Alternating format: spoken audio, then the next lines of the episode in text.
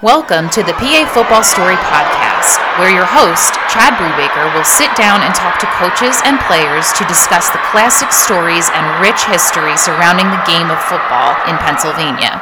Please hit the subscribe button on your favorite podcast platform to get all of the latest content. You can also follow us on Twitter at the PA Football S1. Again, that's the PA Football S and the number one, or on our Facebook page, the PA Football Story Podcast.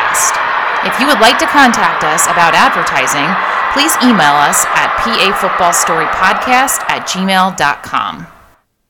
Today's guest on the PA Football Story podcast is PSFCA Hall of Fame coach Mike Williams. Coach Williams just completed his 49th season at Manheim Central, where he is now coaching wide receivers and special teams for head coach Dave Hahn, who succeeded Mike as head coach in 2015. Coach Williams is a Manheim Central and Lock Haven graduate. As Manheim Central's head football coach, Coach Williams won 348 games and is the winningest coach in District 3 history. During his tenure, Manheim Central won 16 District 3 championships, was a state runner up in 2004 and 2009, and won a PIAA state championship in 2003. Now, here is your host, Chad Brubaker. Okay, so welcome, Coach, to the second episode. Actually, I didn't even ask you if um, you had a chance to listen to uh, Coach Cantafio and if you have any rebuttals. I did not listen, but I'm sure okay. something up that I can. Yeah, I'll pull. I'll pull some things out.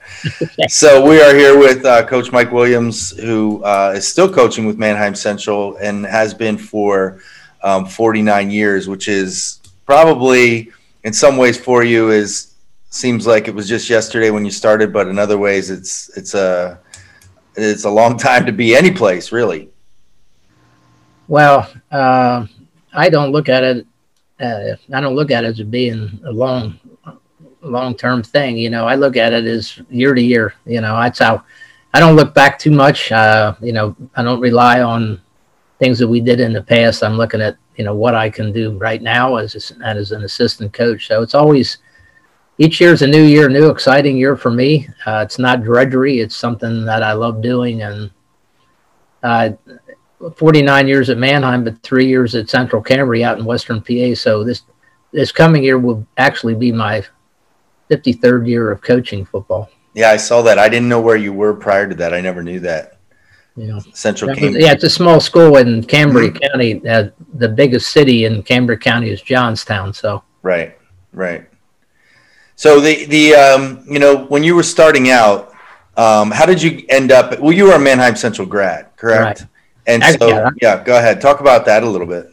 Well, uh, first of all, I graduated from Lock Haven and then went to a year of graduate school at, at Penn State, where I was a graduate assistant in physical education I didn't even know what a grad assistant in football was way back then. I was that dumb. So there was a guy in one of my classes, and he said he's a football grad assistant. I said, "Well, how how do you get to do that?" Well, long story short, uh, you know, uh, I wondered why. Maybe I didn't even think about doing that. But my wife uh, uh was a student at Lock Haven, so her father happened to be the uh, school board president at Central Cambria High School. So that had nothing to do with how I got a job there. But anyway, sure, got, sure. got a job and uh, I was an assistant football coach, and they uh, wanted to start a wrestling program. So I had a wrestling background from high school.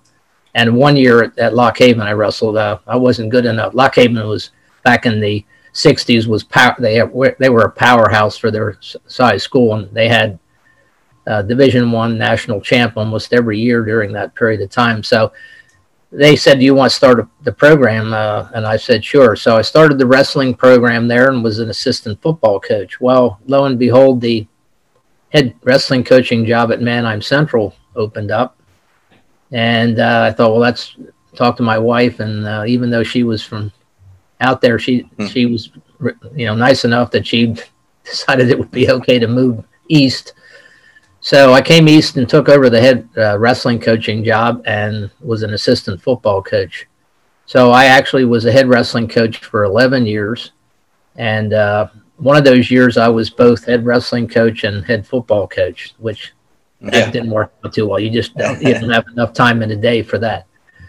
So uh, I was uh, head. I became head football coach in 1981, uh, and uh, I was that year that I, I, was also the head wrestling coach. And then the next year, I still wanted to stay in wrestling, so I went to the junior high school and coached an additional 11 years in junior high. But 1981 was my first year. Uh, we didn't have state playoffs yet. Uh, in fact, I think maybe we just started district playoffs, District Three playoffs in '81, perhaps. So anyway, that's that was yeah. the start of it. We had uh, the coaches before. We really didn't have a weight room. Uh, we had maybe universal gym, uh, but I was uh, I knew the value of, of lifting weights and uh, for, so for a couple years we we really didn't have much, but then uh, we were renovating our junior high school, and uh, the, there was an old locker room in the basement that uh, they didn't really touch, and so I asked our superintendent if I got the right people. This is like unheard of in today's age, but I said if I get the right people in town and I give you step by step information and keep your maintenance guys, can I do something with that weight room down down below. Turn the locker room into a weight room. Yeah, so that's yeah. that's what we did. We knocked out walls, and uh, that's where we really got the weight room, uh, the weight program started. Well, Again, you guys were like, you know, I, I can remember now. I told you that I was at Elizabethtown for three years with Joe Mack, and uh, clearly, actually, I was at Solanco for one year as a junior high coach. And my uh, circuit, we happened to be one back in those days the the it would you know the ninth grade coaches had to go scout and not with a video camera with with a uh, piece of paper and uh, but we saw you every week because what had happened was how they did the schedule whoever you played the week ahead Solanco would play the week after so I saw got to see you uh, beat up on quite a few opponents back then but really I wanted to know about the weight room and buy-in now, Manheim Central is a small town, you know, and it has, uh, I would say, from the outside, people would say, you know, a strong work ethic in, involved in the community and a blue collar work ethic. But you really had to get kids to buy in. And, you know, there's other small communities that are exactly the same or very similar, and, and they haven't had the same success or had the same buy in. Well, uh, we started out with a small group. Uh, you know, uh, maybe eight, eight to ten players, uh, and basically what happened is I I was in the weight room every day. I lived with those kids, and gradually it started to build because.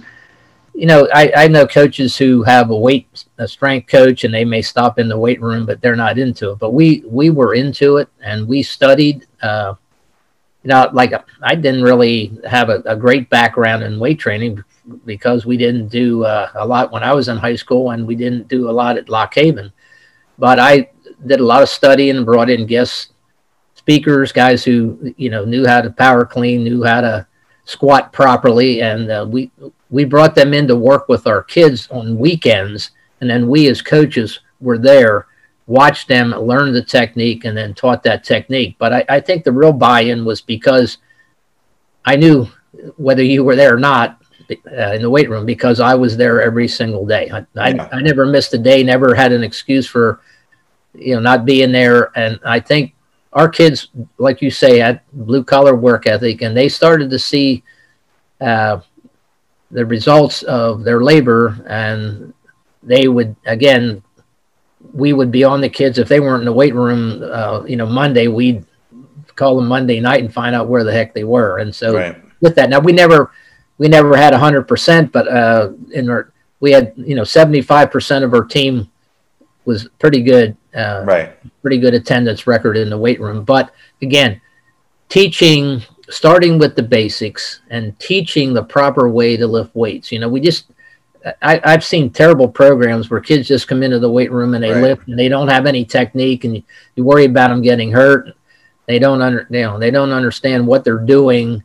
But our thing is, uh, you know, just like today, you know, if you go to the weight room today at, at Manheim, you'll see three to four coaches in the weight room at any given time. Now, you know, we don't get paid for that, but right. it's what we do. And uh, so I think the buy-in uh, was great, basically because we were teaching proper lifting and because the coach coaches were there. And to be honest with you, I think we were way ahead of a lot of teams in that initial weight program. And of course, as things progressed, it got a lot tougher because other coaches saw what we we were doing in a sense, and then they started to pick up their programs and knew if they wanted to compete at, at a high level, they'd have to start doing these things. Well, I was, um, you know, two things, two comments, two follow up comments. I hate when I see uh, coaches or kids post on Twitter video of them, you know, doing a squat and they go down and they barely break their knee. I, you know, yeah, I, same oh. thing. I see that and I say that's not even a squat. and know? there's a and there's a coach there, and then they're saying new personal record. And I saw I happened to see a kid, um, and he was not not that he wasn't strong, but he was trying to bench, you know, maybe three fifteen, and the coach had his hands on the bar, like, and you know, that things like that, you know. You do you do get concerned, um, but I will say this, you know, when I was at Elizabethtown way back when, um, one of the things, and I knew we were in trouble when, and you probably are aware of this, but uh, kids from other schools would always just make the excuse that Manheim Central kids were taking steroids. And, you know, as soon as I heard that, I would get so angry with the kid, like, no, no, they're just in the weight room every single day. And if you want to be like that, you know, you have that opportunity. But I knew we were behind the eight ball when when uh, when that was when that was the comment. We not, so. we not only use steroids, though, we recruited a lot as yeah, well. right. Well, we can get into that later because I know that's one of the things that you want to talk about. But yeah, you know, in those early days, then you know this uh, young brash guy got hired at Conestoga Valley. Uh, we had him on last week, and uh, uh we are talking to him, and and uh, you guys had some battles. We did. You know, it it was a great rivalry back back in those days, the early days, the uh, the 80s and 90s. It was E Town and, and uh, Conestoga Valley were our, our biggest rivals, and those things change over the course of the the last you know 25, 30 years. But we had some great battles, and uh, I remember uh, my first. I'm not sure. Yeah, my first year we played them first year as a head coach, and they they killed us. They beat us like thirty-seven nothing, and we weren't even in the hunt. The next year, uh, we beat them at at Manheim. Of course, Jim would say that the officials cheated them because they went up seventeen. That comes up every now and then. Yeah. They went up uh, that game. Uh, I think they went up 17-14 with not a lot of time to play, and then we put together a 12-play drive and scored with only uh, you know probably less than 35 less than 30 seconds left in the game. We scored to go up uh, 20 to uh, 17 and then they threw some hail mary pass and scored but they had a line they had a lineman downfield so that created a lot of uh, you know a lot of uh, anger out of the conestoga valley. That probably helped future years yeah, yeah. So anyway, uh, we we beat them, and then I think after that they beat us for like three years, and then from then on it was we started to our you know really going back our program. It took a while to get going. I think we we really. Uh, you know, you started the weight program, but in 1988, okay, we, I took over in 81, and we had some eight and two years and things like that, which always losing to CV in those years. But in '88, we had our first undefeated season at, when I was the head coach, 10 and 0, and uh, from then on, uh, you know, the the things started to change, and we started to do a little bit of domination because I think the the weight program finally kicked in. So it's like coaches starting a weight program. Uh, it's not just going to happen overnight. It's going to take a while. It takes a while for kids to buy in. Takes a while for kids to develop you know, you starting to get some younger kids, ninth graders in the weight room a little bit and so on. So, but we had some battles then and uh, we had some classics uh, later on. Yeah. Uh, you know, that we hopefully we can talk about. I know you talked to Jim about a couple of well, what about, let, let's hear your version of the uh, Miami of the North. Well, uh, that was, uh, let's see, it that was 19- I have a little record. 1992. Okay, so we played Conestoga Valley at Manheim in the eighth eighth week of the regular season. And uh, of course, Jim would tell you they had 5,000 yards on offense, but we beat them 14 to 8. And they were on our goal line at the very end of the game. And it was fourth down. They were like, let's say, on the three yard line. And we sacked the quarterback and won the game 14 to 8. But they had all this yardage. We, I think we might have recovered a fumble for an easy score and uh, it, it, we didn't play a very good offensive game. Defensively, we didn't play very well either, but they didn't score. Right. So I'm looking, you know, we're playing them as it turns out in the district finals a couple weeks later, and I'm thinking, what the heck can we use for motivation? Because they they have everything going for them because they did all these great things, and I mean, even though Jim would maybe exaggerate a little bit, they they dominated the game, but we won. That's right. where maybe the term Manheim Magic. One of the one of the terms from Manheim Magic. So um, I'm thinking it's Friday, and uh, I'm still thinking, what the heck can we do to motivate these kids? And of course, open the Lancaster sports page.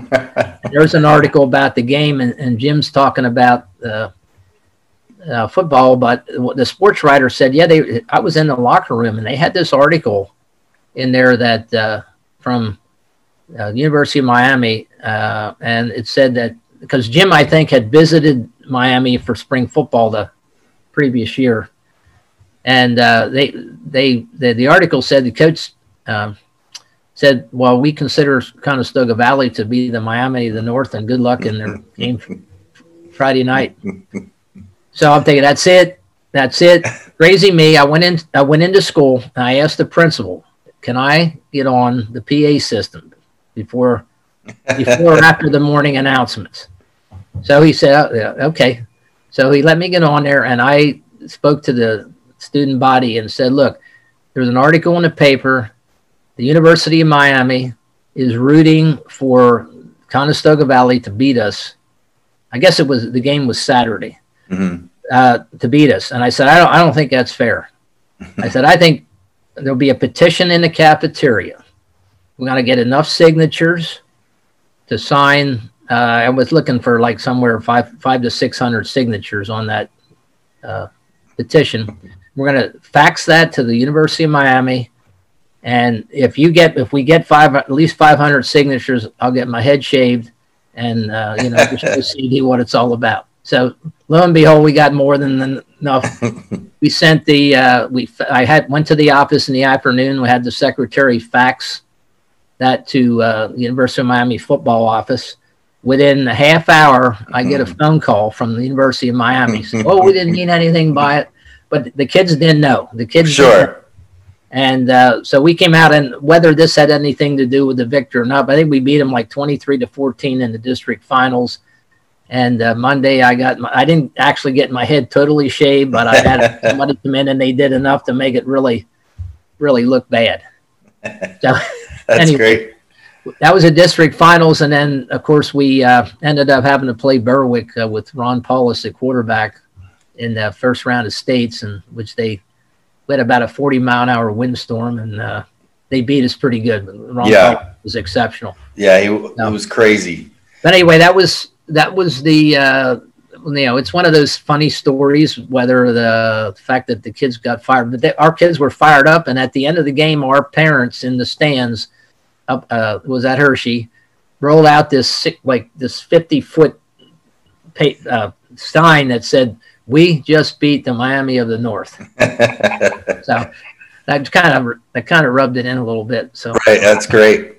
Yeah, the Manheim Central uh, fans were always. Uh, yeah, they weren't the nicest no, no, and sometimes that worked against you too. Yeah. Well, I think one of the things that's that our fans, our fan base was pretty solid. So with, whenever Jim would come to Manheim, he, yeah, right. He, they would just be all over him, and but he, you know, he would be the kind of guy that could. It didn't bother him that much, you know. And oh, just, sure. Yeah, it wasn't.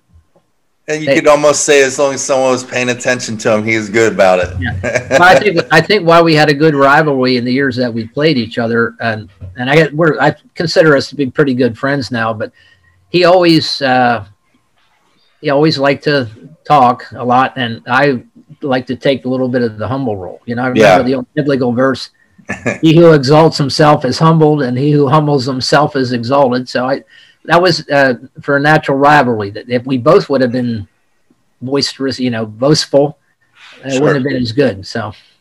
Well, you know, the other team that you mentioned in uh, Section Two of the LL League was uh, E Town, and um, like I said, I was there. I certainly was. Um, you know, Jack Casselbaum was still um, he was the senior project coordinator when uh, when I was there. No longer the head football coach. He had some you know health issues where he had to to uh, slow down a little bit. But I was so fortunate to uh, be able to spend some time with Jack. Um, you know, I'll never forget. I'm sure you have stories, but I'll never forget at his retirement. Um, I don't know why. I don't know why, but something about he liked blueberry schnapps or something. So I took a bottle of blueberry schnapps, and we were, uh, I guess, wherever it was being held, the bathroom was right inside the door. So um, I pulled this out, and he pushes me into the into the bathroom. I'm like, Jack, what are you doing? He goes, Give me that. If my wife sees me drinking any of that, she'll kill me. so, but there's a million stories about him. But you know, Jack was not Jack was different than both of you. Right. Well, Jack, Jack yeah, I, I really didn't know. Uh, I mean, I knew about him and all the outlandish things he did, but right. I didn't really realize uh, what kind of a man he was uh, in the community of Elizabethtown. I know he had been a bunch of places, but I was at his funeral and uh, got a chance to listen to some of the speakers that uh, you know talked about him, and it it was a pretty special moment for me to be there and hear some of the great. Yeah, I mean, sure there were funny things, but some oh, of the yeah. other important things that he did for kids and for the community. So, well, Jack, um, I tell you what, the, the Jack was the type of person. Like a lot of people say, you know, someone will drop everything to uh, help you out. Like Jack literally would drop everything in his hands if you needed something, and he would take it so seriously um, you know, it, that you almost felt. Uh, I, I, don't know what the word is, but you just felt like you know you'd do anything for the guy. Um, yeah. You guys had two games in one year against E Town that were um, coincidentally both, I think, 15 14 right final scores. Yeah. Well, if you know, if I were any E Town coaches, including Jack, I would hate us forever after what happened to them. Yeah. So uh, the first game uh, was this was eighty nine. This was nineteen eighty nine. Yeah, that's my senior year. The very last game of the season. Now at that time, uh, teams could start before Labor Day, and if your school district allowed you to. So E Town was ten and 0, and uh, we started after Labor Day, so we were nine and 0. and it was at Elizabethtown. I'll, I'll never forget the Friday uh, that day in school. It, that was all. I mean, all week in the newspapers, they had an art. Every, almost every day there was an article about the game, and our school literally was the most electric atmosphere I've ever seen for any game, including going to the state final. This it was just electric. And there was a kid yeah. from Easttown who dressed up and ran through the halls of our school. You know, that's how that's how good it was. So we go to E Town, and it is a packed house. There had to be, I mean, I don't know how much the stadium, but it you know, wall to wall people. Uh, for they, I think at least seven or eight thousand people were there.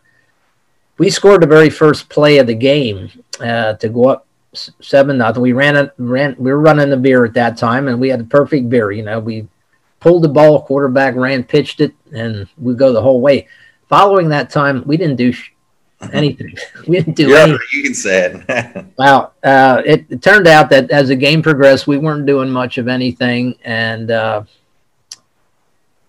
we uh, scored at the end of the game, and uh, it was 14-7, and we got it wound on the drive and scored at the end of the game. And I said, "We're going to go for two. You know, we're not going to." And we ran a little toss to the quick toss to the uh, halfback. We were split backs and right he scored.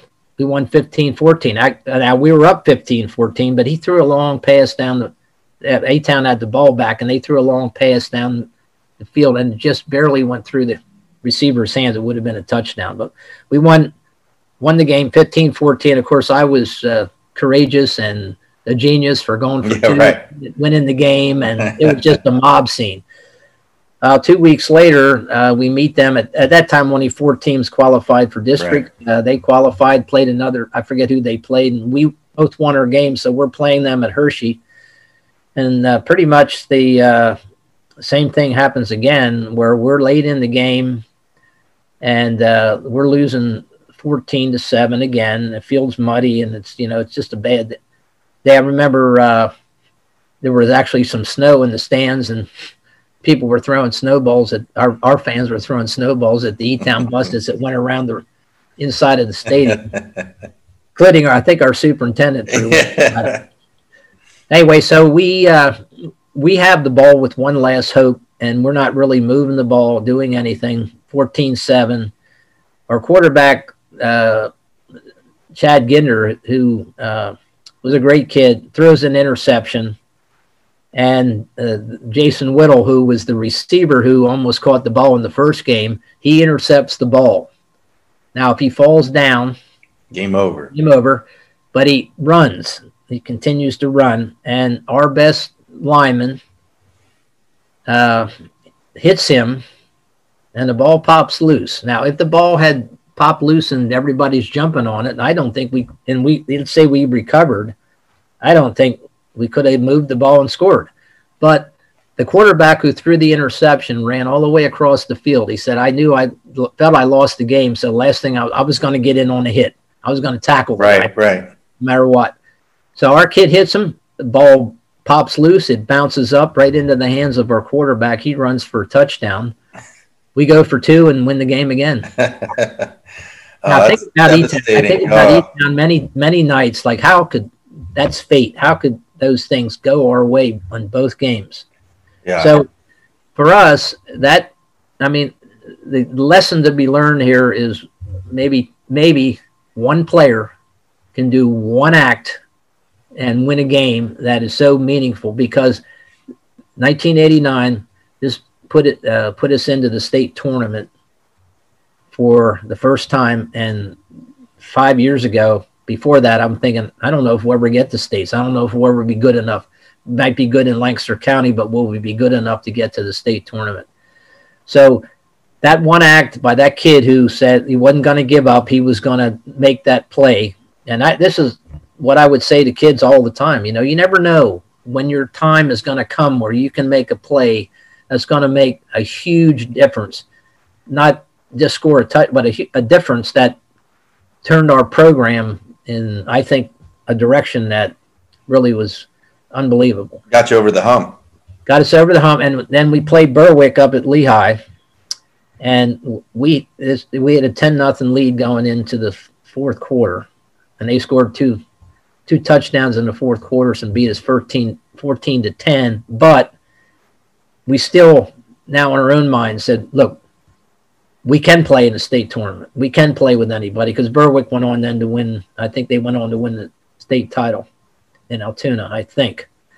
So that's that's the a nice story for us. It's not a nice story for E-Town and how this right. transpired. They could have they could have won both games and been in the state tournament just like we were, and maybe they would have beaten Berwick. I don't know, but for us, it was a magical ride there and that one player doing that one thing. Not not that the other players weren't involved, but just the fact if he doesn't get there and pick that ball up in one bounce, that right. I don't, I don't think we can score. So yeah. Well, I tell you what, I do say the same thing, especially in playoff games, where you know before we go out there, you know somebody's going to make a play that you don't even have on your radar tonight, and it's going to change how the game goes. Right. And uh, you know, it tends to it does tend to happen. I find in playoffs, but you know, you had a lot of uh, matchups with George Curry too. How many times did Manheim Central play Berwick in those days? Too over many. and over again, right? Too many. Over almost all the time. And we had some we had some blowouts. They they beat us twice, pretty good. Uh, we lost the biggest one. Uh, we uh, played them at Hershey. Uh, we lost 37-30. We were on uh, with Matt Nagy's two, uh, one of Matt Nagy's years at quarterback, actually played him twice. Uh, we were on the goal line with no timeouts left. And uh, can I tell you what you ran? I think yeah, I remember. Shovel. No, we didn't run a shovel pass. We ran a uh, oh. a little pick play at uh, a two, two crossing. okay. and guy stepped right in front of Matt's throw and intercepted it. But that the neat thing about that game, uh, they estimated the crowd at about thirteen thousand people there. It was just jam packed, and uh, it was a heartbreaking loss. But again, uh, we had we had some other heartbreaking losses. Uh, to bear, next year we played them with Nagy again at quarterback. We were up 17 nothing at halftime and lost 18-17. So you know, I got there were a few people around town that weren't too happy. they, I, I got a letter from some guy one time and said, "Be for you, we would have won five or six state championships." There you go. So anyway, yeah. But, uh, how about that? Going back to, uh, we had a game with uh, in 2001 with Strath Haven. You know, I got again. Oh, yeah. We went for two uh, against E Town. I'm again courageous, smart, intelligent, a genius, mm. yada yada yada. However, in, in 2001, mm. We played Strath Haven at Coatesville, and uh, we were bad in the first day. We were stupid and bad, and everything you could possibly say. We were so bad, but our kids had a great season up to that point. So at halftime, we what, what do we say to these guys? Yeah. When they're playing bad, like okay, with a minute to go in the first half, they run a play action pass, and our safety runs up. To, one minute to go in a half, play action. He runs up, and the guy throws a ball right over down the middle of the field, over his way over his head, and score. I'm thinking, how dumb can you get? Now you right. know. Okay, so anyway, regardless, so I don't say, I don't say anything at halftime. I just uh, with okay, so the referee comes in and uh, he said you got three minutes to be in the field. So I called the kids in and I said, look, you're we're really playing terrible. I said, you know, you're gonna really regret this if you don't come out in second half and start playing playing football. I don't care win or lose, win or lose. I said, come out and be, just be respectable. Otherwise, you're gonna, like I said, remember how bad you were the rest of your lives. I then as an afterthought, I said, look you get the score to 14 13 because it was 14 nothing. You get the score to 14 13. I'll go for two and we'll win this game. Sure enough, 14 13. The only trouble is now this this pass play we right in the guy's chest and he drops it. Yeah. So we could have gone. Uh, there was hardly any time left. We could have gone for one and uh, tied the score and then went into overtime. But I, if I wouldn't have said it to the kids, if I wouldn't have said, hey, get the score to 14 13, because I did, we did call a timeout. I said, what do you want to do? Uh, well, they always say, they always yeah, go go for it. I said that's right. We're going for it. I said I prophesized it at halftime. there you go. Right. So anyway, didn't turn out as well. So I wasn't. Uh, I took a lot of heat for that too. Uh, but yeah, you know, I, I, think that's well, that's that's a double-edged sword of you know your success at Manheim Central too. You know, the expectations then become so uh, maybe in some years inflated compared to what talent you have, yeah. or or you know, you, there's certain teams you know you're going to struggle with because you don't have the talent that you had in previous years, and that doesn't well, matter anymore. I think people were so used to us getting to like winning district titles and getting to the semis, they were getting tired of losing. So they yeah. looked for any, you know, who do you blame? Uh, you know, you got to blame. Right. Like what you hear so far? Make sure you never miss a show by clicking the subscribe button now. This podcast is made possible by listeners like you. Thank you for your support. Now back to the show. Well, listen, you had um, you had a run of quarterbacks probably that not very many um, coaches can can point to. Um, by the way, do you get annoyed when people call uh, Matt Nagy Matt Nagy? Oh, absolutely. I, keep, I don't I see how they. I don't understand how they don't get that right. I, I yell at the TV every time. I now they could get it right now. Now when uh, they didn't first, this weekend, right? I, yeah, you're exactly right. And uh, of course, maybe after what happened this weekend, they, yeah. they don't know his name. but uh, I talked with Matt about that, and he said when he first came up, he just let it go, and then he started to correct people, and some people then started to call him Nagy. But yeah. they, again, they're back to the Nagy part of it again. right. I don't but, think he. I don't think he really cares too much. Yeah, obviously, but you know, you had Matt, who was one of the best high school quarterbacks I saw. Like, like I said, I was a young coach, and I'm scouting you guys every week, and I'm uh, you guys were so far ahead of of other people, um, and I got to you know I got an opportunity to witness that, which was kind of cool. But you had you know you you were sitting Jeff Smoker on the he was on the bench behind Matt, and was was there somebody else too in there between uh, them between them? Yeah, Chris Thompson, who Chris Thompson, yeah, yeah, uh, yeah. Chris has uh, had some arena league coaching opportunities. I guess he's running a quarterback camps now, but uh, yeah, uh, Matt, I wish back then, you know, we were uh, pretty much a veer team. I wish we would know what we knew, what we know today. Oh, no doubt. Jeff Smoker would have been lights out on the RPO because right. he, he he had so much ability to see the field. Like we would back then at our crew, we would have a, a, a, a five to ten minute blitz period where we would bring two, three, two or three linebackers, just run our basic pass, drop back pass plays, and we would just giggle and laugh that they could bring people and a guy could come free and Matt would be able to find the open receiver sure. and hot, the hot read as we called it then. But I think he would have been unbelievable with the RPOs today. But again, we were not at that advanced. We were happy to be running the veer and right power I, stuff. I wish so badly that uh, inverted veer would have been a thing when I was playing quarterback. Because back then, when you were a veer quarterback, a lot of teams, at least in our section, they were playing a 52. So you had to hand it off every time. There was right, yeah. rarely, rarely right, would right. you get a chance to run the ball. So, yeah. But um, yeah, so you guys, the crazy, crazy thing, and you know, just to think about replicating this, um, you guys won District Three championships 16, 15 times out of 17 years at one point. We had 10, we had 10, 10 in a row, which was I, you know, we had 10 in a row at one point. Yeah.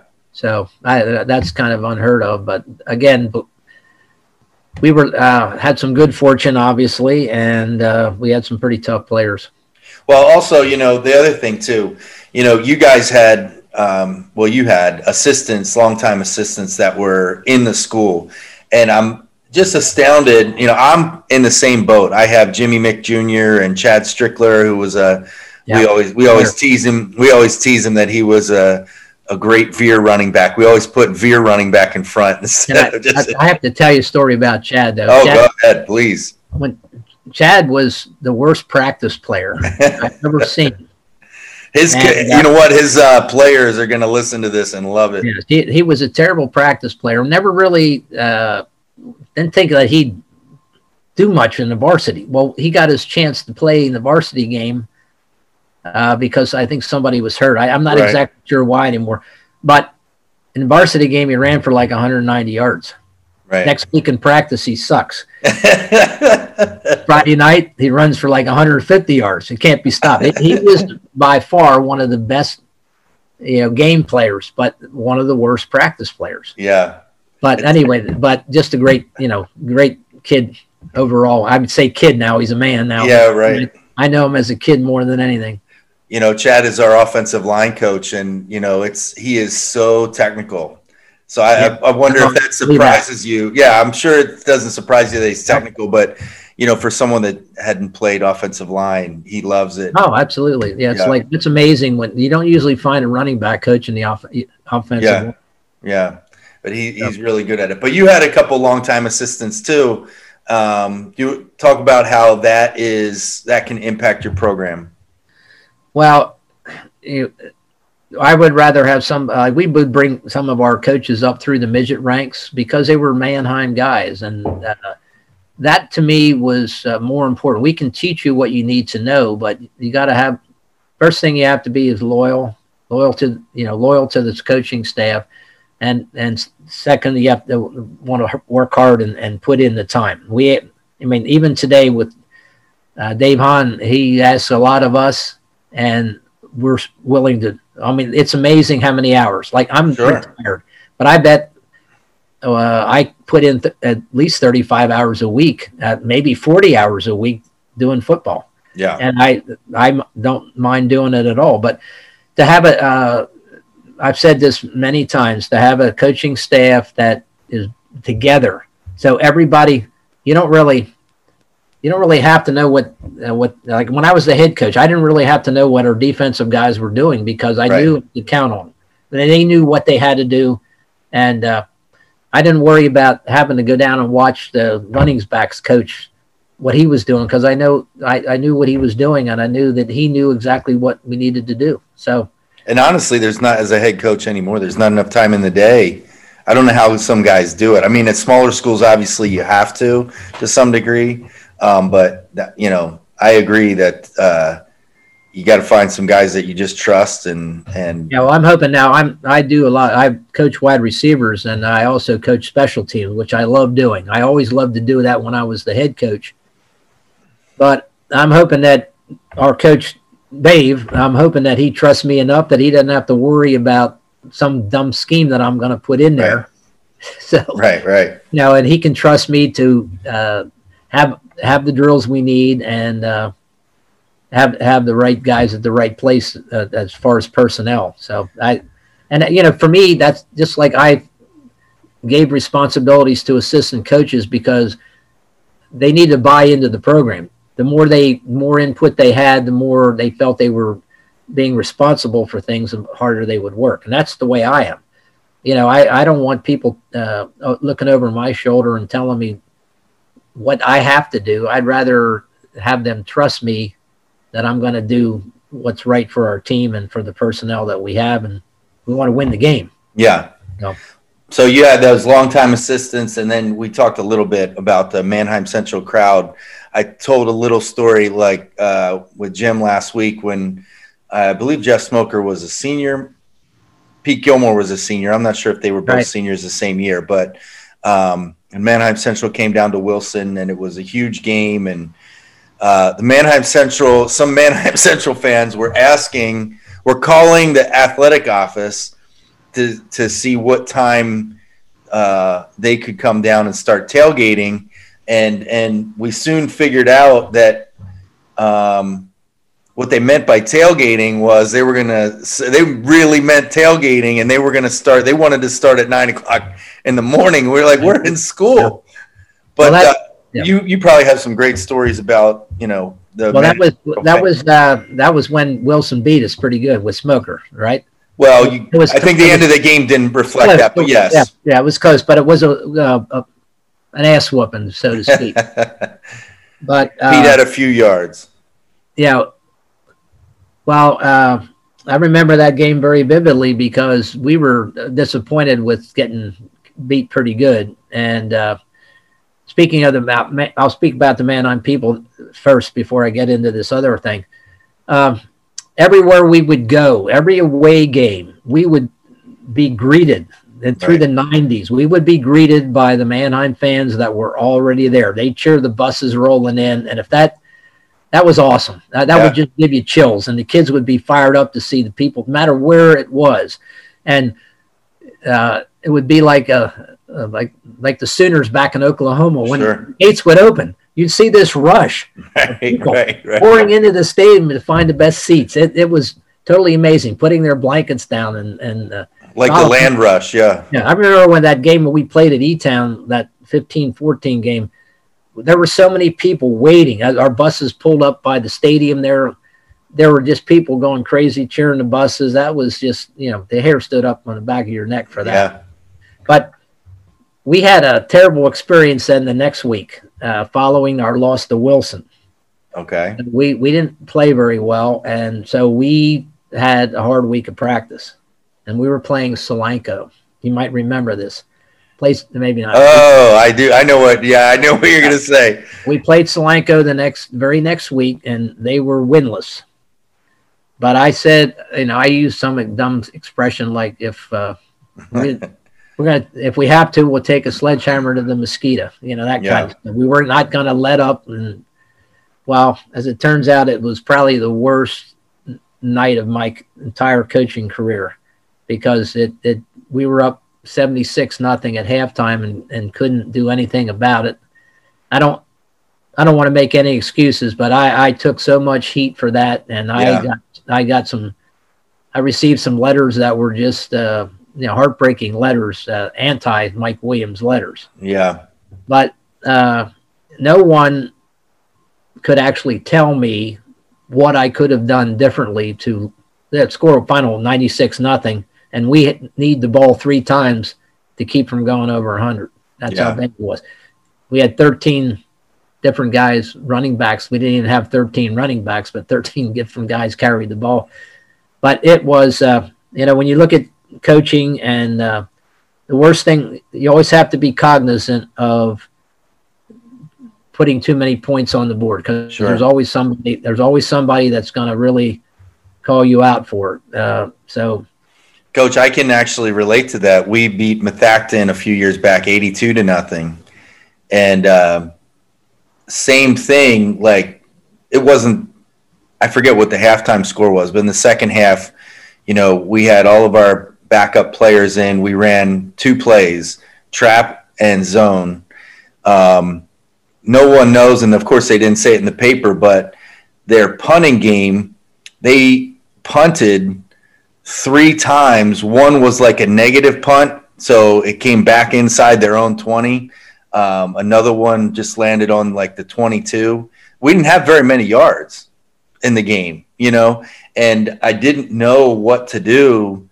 Um, you know, do I take a knee? I don't know if taking a knee is I, I, is any better, but well, uh, you know, there's no, there's no, uh, in my opinion, there's no answer. You could, what could, you could, they could punt to you and you could punt it back to them and give it right back to them. Right. That, that'd be more humiliating. Or you could take a knee. Uh, but you always have these people that look for these uh, scores. I got letters from all over the country, people that weren't even at the game uh, because they saw the score and they they wondered what the kind of a person I was. But uh, I make no excuses. Uh, I just, I think I kept my mouth shut and stayed humble, and it kind of worked its way. If I had been defiant, if I had been defiant and right. and you know said bad negative things, I think that would have been a black mark. But it, people still people still remember it though, but they don't. Nobody brings it up anymore. The following week, the following week, we played Solanco. Wilson played Solanco, and. uh I'll never forget. Um, you know, we stopped them three and out uh, right. to start, and uh, and we only sent one kid on the punt block, and of course he blocked the punt, and Jim was Jim was so mad that we blocked the punt. Uh, but um, oh, that's right. So you, that's right. You you played them the next. I do. Yeah, yeah, yeah, yeah. It wasn't. It was pretty bad, but not. Yeah. Not, nobody oh, was. We, nobody's going to try to approach 96. Pete Gilmore didn't play that game. Um, the other thing that I would say to you too, I, I don't know, we a, a year or two ago, late in the game, we're winning handily, and a senior running back that's never played before or very very little. And I told him before he went in, if you break it big, you run out of bounds. And so he breaks it. He goes 80 yards and I'm going, oh, oh no. And he runs out at the two, slows down and runs out at the two. And guess what? He never scored a touchdown in his high school career then. Oh, jeez. And I, so, you know, there's a, there is always, you know, multiple sides to that. Like I respect that uh, kid for doing that.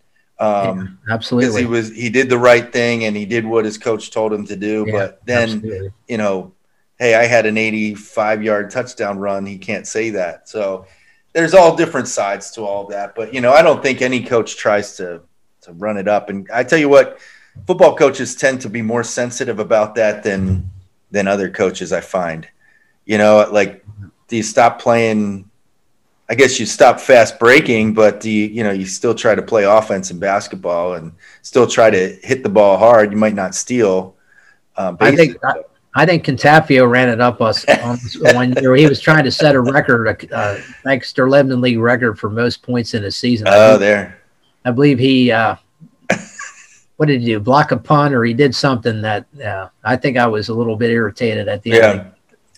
I tend to. He would say, no, I didn't do No, just what happened. But I tend to uh, look at it this way. I know that, you know, whatever happens, whatever the other coach chooses to do is on him you know, if he tries to run it up or whatever, or I just view it as well, people are going to judge him, and that's on him. I'm not going to Yeah, get upset I, about I it. I think the hard part sometimes is for a coach when uh, you have the game pretty well in hand, and so you have the JVs in, and yeah, then the other team's defense does something that they didn't do all game. They stack everybody. Now they're going against your JVs. They have their first team in, and they blitz everybody. right. They just smash the kids. I, Right. I that I don't like, but I guess sometimes you just have to take it. Is it Yeah. fair to those younger kids to get eaten alive, or uh, you know? Right. Now some years, Yeah. some years our JVs were as good as the varsity team that. we yeah, played. right. Yeah, and the, these times now, they with everybody's, uh, I think the quality of football is better. So Right. their Right. first team is going to be better than your JVs most of the time. Well, um, you know, you've been around for 52 years, and it sounds like you know you still have. Uh, sounds like you're going to go for another. I don't know about 52, but maybe maybe five or so, or 10 or so. Like you just, it's great. You know, I I tell you what, I come home some days, and I was trying to compare myself. I'm 27 in, so it's about half as long Kidding. overall. That's great. Yeah, but uh, there's days I come home and I'm, you know, I'm pretty tired. Um, we've changed a lot of the stuff that we do, and I know that you've um, always been willing to change throughout the years. And really, to me, I think that's a, a big key to Yeah, staying, I- yeah, things I- staying fresh. Absolutely. I I think you can get bored of doing the same thing over and over again. It's why I, you know, I always like to, as a head coach, always like to do research and study things and always studying, always reading and studying things that we can tweak here or there. And our Dave is uh, pretty much the Coach Hahn is pretty much the same way now. He's very innovative and always looking, and I think that's uh, somewhat refreshing. I've learned a lot about special teams. I, you know, when you're the head coach and trying to do offense and special teams, sometimes you can't focus. But I have really focused on special teams and learned a lot of things uh, that I would do. You know, that I would beginning to do differently. Like one of the things I've learned is you can actually do special teams on air, and sometimes you can learn a heck of a lot by running on air. For example, uh, you have a scout kickoff return team. Now, are you serious? Those guys are going to be Right. able. You're going to teach them how to drop back, run that return. What I'm mainly concerned with is our guys are you know, getting downfield and they have their landmarks and they know where they're going. So there are times when we just have a return guy and we are just getting down the field and working on our you know our landmarks and how we're going to collar and uh, we're talking about full field vision see where the you got to see where the ball is like we don't really have a specific field landmark we have a landmark on the ball carrier Right. we have Right. guys that are breakers and guys that are lamp so that's what, something i wouldn't have done five years ago but now with the time allotment you know we have we don't have that much time allotment anymore that you got to be able to do things uh, you can't afford to have a you know a kickoff guy kick one out of bounds or the guy that's supposed to return it your scout guy he drops it and it Right. down in the end zone he doesn't catch it. Two guys don't call for it, and it goes Right. between them. Yeah. So get all fired up. crazy, and the coach is saying, "You're on the clock. You get one more rep." Yeah, right. Exactly. So I've learned that you know a lot of different techniques to try to make uh, you know special teams uh, simple, yet get more reps in by doing some changes. And I, I I think we've come up with some over the last year or so some good ideas for how we can have a better practice. Pre-practice, I take pre-practice time. I've got the whole field organized in drills, and uh, gets a little bit of pre-practice in, and we get five minutes here, five there, five there how much team can you do in five minutes? That's why you gotta. That's I prefer to do drills and Right. put the team together maybe on Thursday. So Right. anyway, Um, well, just circling back, let's circle back on one thing before we get into the uh, non-boundary boundary kind of thing. Um, 2003, you guys uh, won the state championship, and uh, I, I tweeted it out today, um, the last play of that, because you probably could not have won a state championship in a more dramatic fashion, and. Uh, just talk about you know if you if you're listening to this podcast go on the uh, twitter or facebook page the videos there of how how it uh, how it went down in real time with jed donahue talk uh, being the announcer but i'd like to hear from you like thoughts that were going through your head and the and you know that minute a time. I mean, it was really honestly a minute. Well, I think really what I was doing when they were kicking the uh, PAT, I was looking at my play sheet, thinking, getting the next plays ready for the next overtime period. But I can still hear uh, the sound of that that PAT Thump. blocked. That was just uh, made. And what a what a better way! It's instantaneously. It's over. You don't have to worry anymore. We won a state title. It's it took 10, 15 seconds to sink in, but such a meaningful play. But that whole game was a magical game. How it was played, the the plays that both teams made. And, you were playing Pine Richland. Yeah, and each team each team made great plays, great catches, great runs.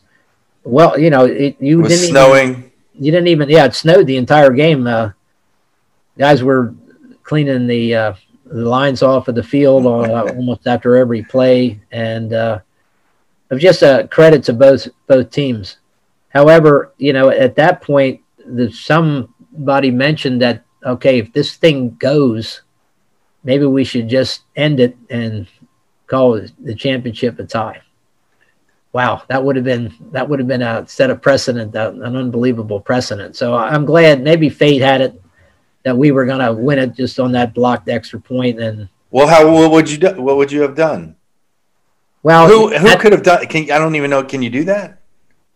well, I guess somebody was saying that the PIAA, because it was snowing so hard and they were worried about uh, I see the driving and everything, that they would end it early, uh, end it at some point. But um, what you know, how do you what what do you do? Do you if you say you're gonna be okay with ending it in a tie, you're a state champion. If you say True. no, you could lose. So okay. it's really not an easy question. I'm glad I didn't have to. yeah, right. that but I, I think overall, uh, you know, I, I, I just uh, am amazed at how well the kids played. Uh, I was thinking that we didn't even have school that day. It took us at least an hour and a half to get to Hershey because there was accident. Oh, wow. We had to go from Manheim uh, instead of going our direct route to Hershey. We had to get on the turnpike and go around to get to the stadium. We're thinking, is this really going to happen? Are we playing? we pl- going to play? And so, as it turned out, once the game started, he didn't even know it was snowing. I mean, right. kids didn't know it. They just played. Both sides played their hearts out. Coaches coached like crazy, and good deal. Yeah. But the the week before, there's a story about how we even got there. The week before, we played Strath Haven. Okay. And they had Dan Connor, who's a pretty notable guy, and we played at Coatesville again. Uh, played him. That's the second time we played at Coatesville and uh, against Strath Haven and it was a terrible day. Uh, muddy field, wind, windy. Like we went for, we went for it on fourth down on our own 15 yard line, because we knew if we punted, we're gonna the ball's right. gonna go backwards. That's how windy it was. So we went for it, and I don't know if we made it or not. the game ended up three nothing. We won on a field goal, three nothing. One of the interesting things about that, we uh, had heard through the grapevine that uh, Strath Haven uh, would was wearing. They would wear in muddy fields. They wear cleats that are technically illegal. So uh, I told my my uh, son. He lives in Florida. He came up for the game. I said, "Look, I want you to when the when the first players come out on the field, I want you to just give me the high sign if you think their cleats are a little too long." So uh, he, sure enough, I think uh, Dan Connor's out on the field and the cleats are they really look they really look long. Makes him look like he's six five. so uh, I, said, let's check everybody else out. So sure enough, there were a bunch of players that had these cleats on. So I uh, the officials come over for the pregame meeting. So I, I told the officials, I said, look, I, I don't want to penalize I don't want to penalize them for having uh, illegal equipment on, which would mean 15 yards. And somebody, if, if 10 guys had it, they'd be, coach should be thrown out of the game. I said, I don't want, I don't want that. I said, all I want is a fair playing field. So I said, I, could you please, would you please have one of your guys go and inspect their cleats, and if they're legal, change them before the game starts. So that's what they did. They came in our locker room, checked our guys. I didn't even, I was hoping when they came in our locker room, I will no hope none of our guys are. yeah, right. We're too we're too naive though to do the stuff like that. Uh, right. Sure enough, they had a they had a bunch of guys that had to change the cleats, and uh, it might have caused some serious disruption in the locker room because they didn't have a whole lot of time to do it. But at least nobody got penalized for it. Nobody right. no nobody was unsportsmanlike got penalized. But that that game was uh you know the that was really the first semifinal game we won to put us in the state finals. Yeah. Well, anyway. The other year, speaking of that, uh, the other year, John Donnelly, who I'm good friends with and consider an excellent coach and friend at CB East, they showed up at uh, our field with their home jerseys. And I'm like, I said, well, how, you know, to the ref, like they wanted us to go in and change. I said, well, we're not going to change we're not going to change into our away jerseys. We we want earn the right to be home. And I said, don't they get a, you know, that's unsportsmanlike conduct, isn't it? And they they didn't call it on them. They wouldn't call it on them. So we ended up playing both in home jerseys. No kidding. I, I, I, actually haven't I haven't actually uh, you know actually talked to him about that. I'll have, I'll have to, but we won. Okay, good. So yeah. Good. Good. Well, let's um, kind of I say wrap up, but this might uh, be an interesting conversation about the. Some people say boundary, non-boundary. Some say private, public. Um, everybody pretty much understands what those different term means and different terms mean in Pennsylvania.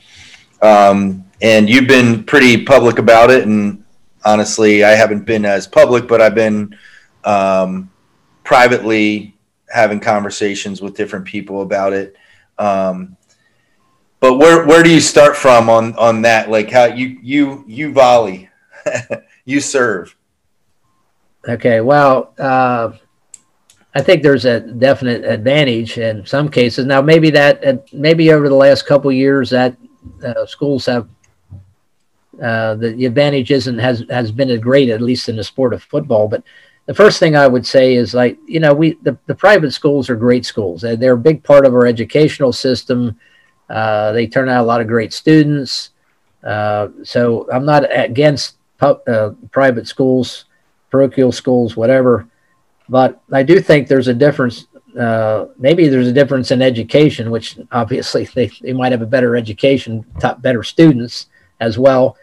But the difference is in, in athletics. Uh, and this is why I think there should be a, a separation because they can do things that we can't do. Uh, it's why the NCAA, for example, has several divisions, four divisions, because there are things that Alabama can do that Millersville University can't do. In way of scholarships, uh, it's also resources money that they have, the alumni that they have. So there's there's a difference, and the NCAA recognizes that difference.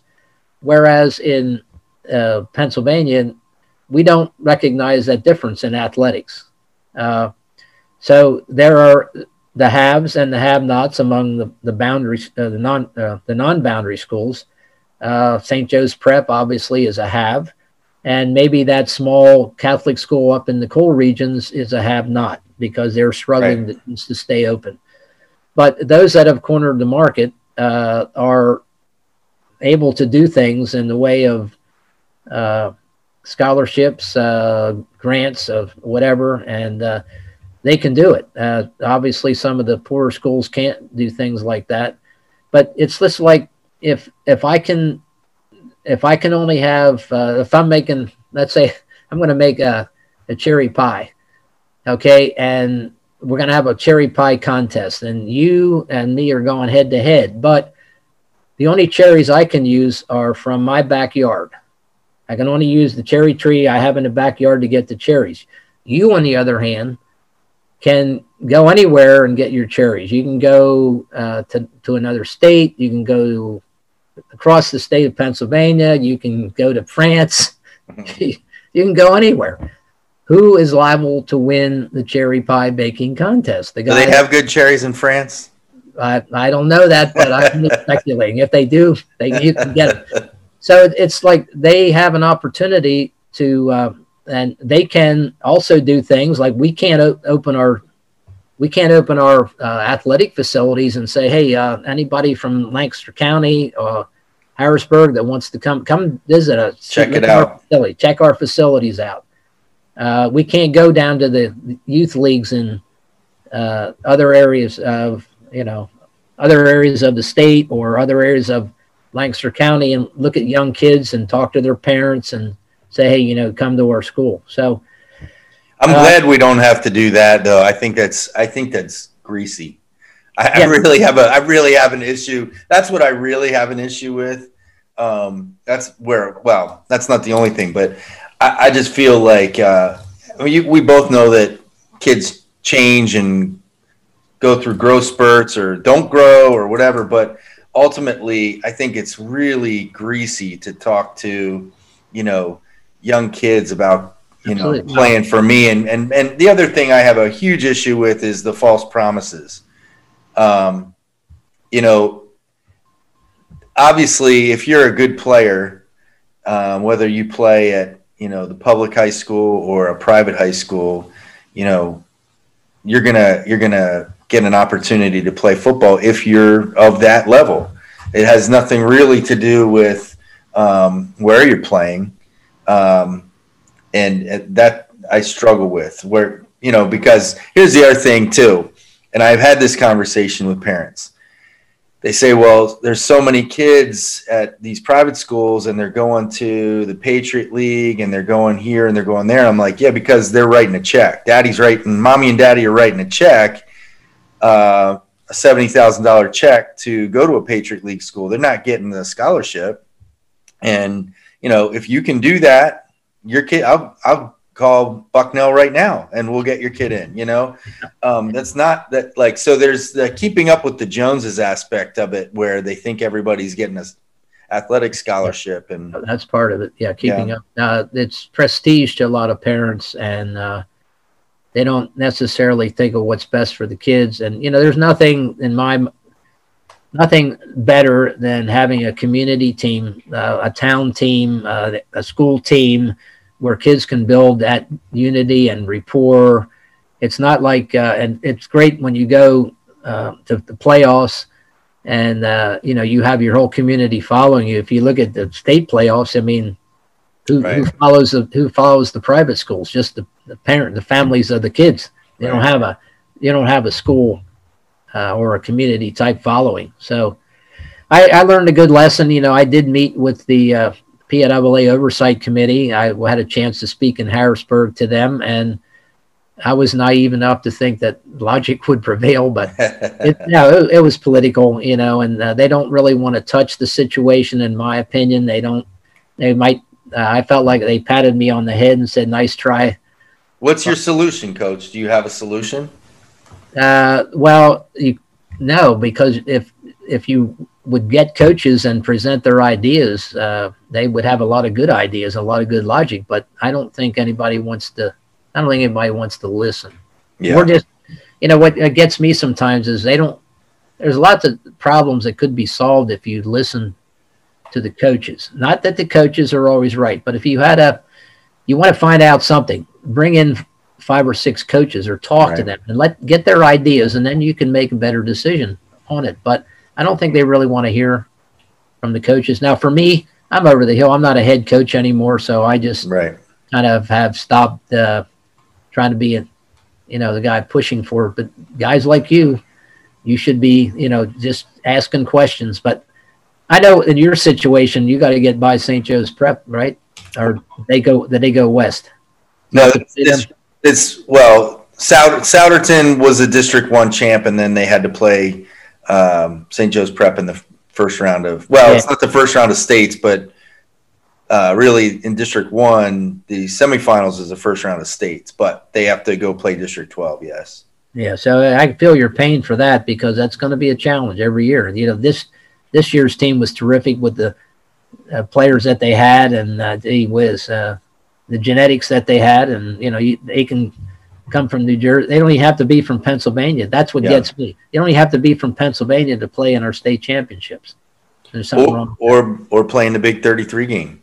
Yeah, right. That that happened. That's been happening for quite a while. Yeah. But I remember uh, in Florida. You know, we're down here in Florida now, but I was just reading an article about uh, a local player who who made a uh, who made his commitment to D1 commitment, and he played at three different high schools in his high school career because there's they go uh, county county-wide school districts. So right.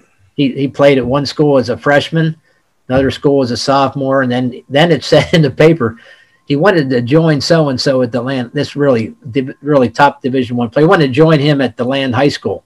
So that's where he went the last two years because he wanted yeah. to play with this guy. That now you imagine us saying, "Hey, this guy wants to come to Manheim Central because he wants to play for Coach uh, Hahn or Coach Williams, or he wants to play with this quarterback that we have." Now imagine that. Well, imagine that happening. Um, Nick Saban most recently came out and said he doesn't want kids that went to two or three high schools. So it'll be interesting on you know if guys start to follow through on that because obviously now the transfer portal has really, you know, become this wide open. I mean, the dam is broken on yeah. that, and it and and I, you know, in college I feel differently about it because I understand. You know, there's cases like Joe Burrow and where you know guys didn't necessarily have an opportunity, but you know, I don't think I think there's still tweaks that need to be made to the system. Yeah, agreed. But I, you know, in high school, I think you know a good first step might be to like one of the things that irks me is, and again, if you want to send your children to uh, a private school for whatever reason you might have, um, you know, go for it. But one of the things that I always, and this happens in Harrisburg a lot, is where you know you drive right past one parochial school to get to another. Um, you don't go to the local school. You you drive past it and you go to another one. And that you know, if you want a Catholic education, in that case, um, well then go to that local one. But that happens all the time in District One, District Twelve.